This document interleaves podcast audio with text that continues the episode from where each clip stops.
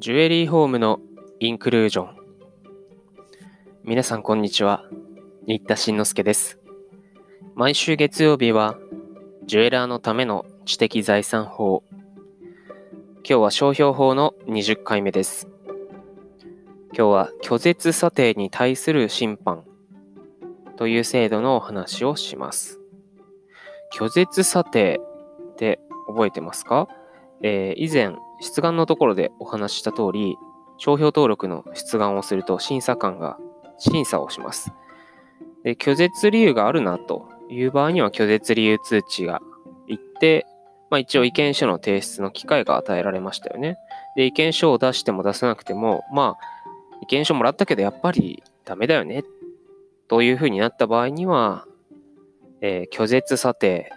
というのが出されることになりました。これが商標法の15条に書かれています。でそれでまあ、じゃあしょうがないかと諦めるというのも一つですけれども、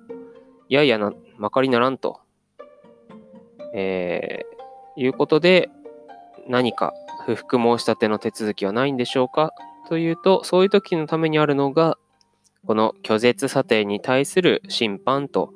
いう制度です。商標法で言うと44条に書かれています。よければね、条文、商標法ってググってもらうと、eGov のサイト出ると思うんで、一番上に。一緒に44条見てみてください。44条。拒絶をすべき旨の査定を受けた者は、その査定に不服があるときは、その査定の当本の送達があった日から3月以内に審判を請求することができる。これが1項ですね。一応2項も読んできますか、先に。全項の審判を請求する者が、その責めに帰することができない理由により、同項に規定する期間内にその請求をすることができないときは、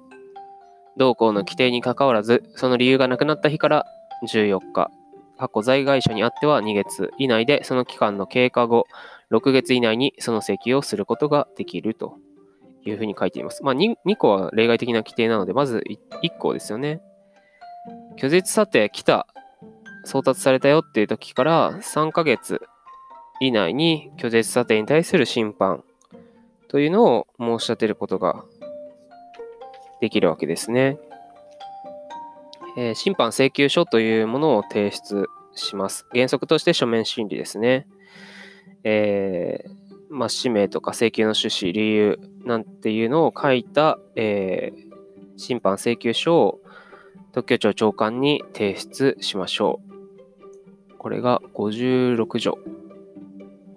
1項に準用された特許法の131条ですね。準用ってやつです。特許法に大元の規定があって、それをこちらでも流用するみたいな感じです。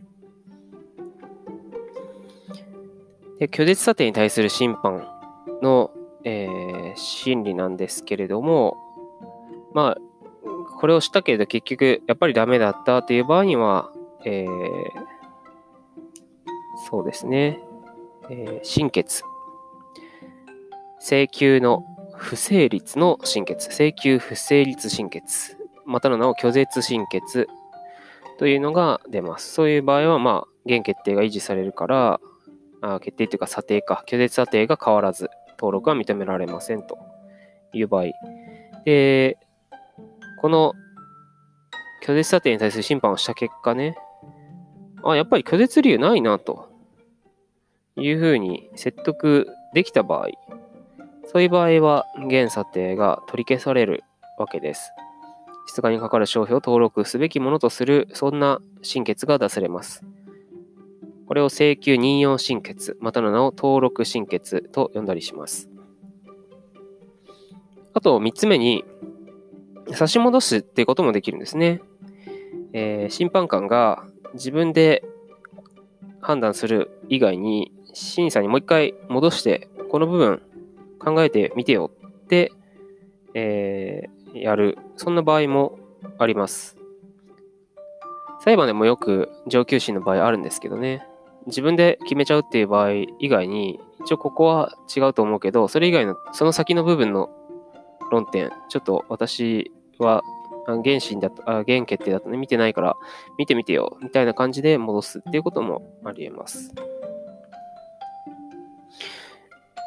まあ、そこまでマニアックな話じゃなくても、えー一応、拒絶査定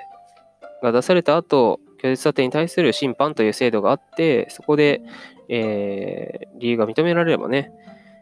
登録されることもあると、そういう、そんな制度が一応は用意されているということ。つまり、拒絶査定が出たから、本当に何もしようがないのか、諦めるしかないのか、というとそういう場合ではないということです。もちろんね、それを覆すためにはそれなりの理由や証拠がないと難しいんでしょうけど、一応法律の上の制度があるということは知っておきましょう。はい、今日は、えー拒絶査定に対する審判。拒絶査定の送達を受けてから3ヶ月以内にそういう審判を申し立てることができるということでしたね。ではまた次回お耳にかかります。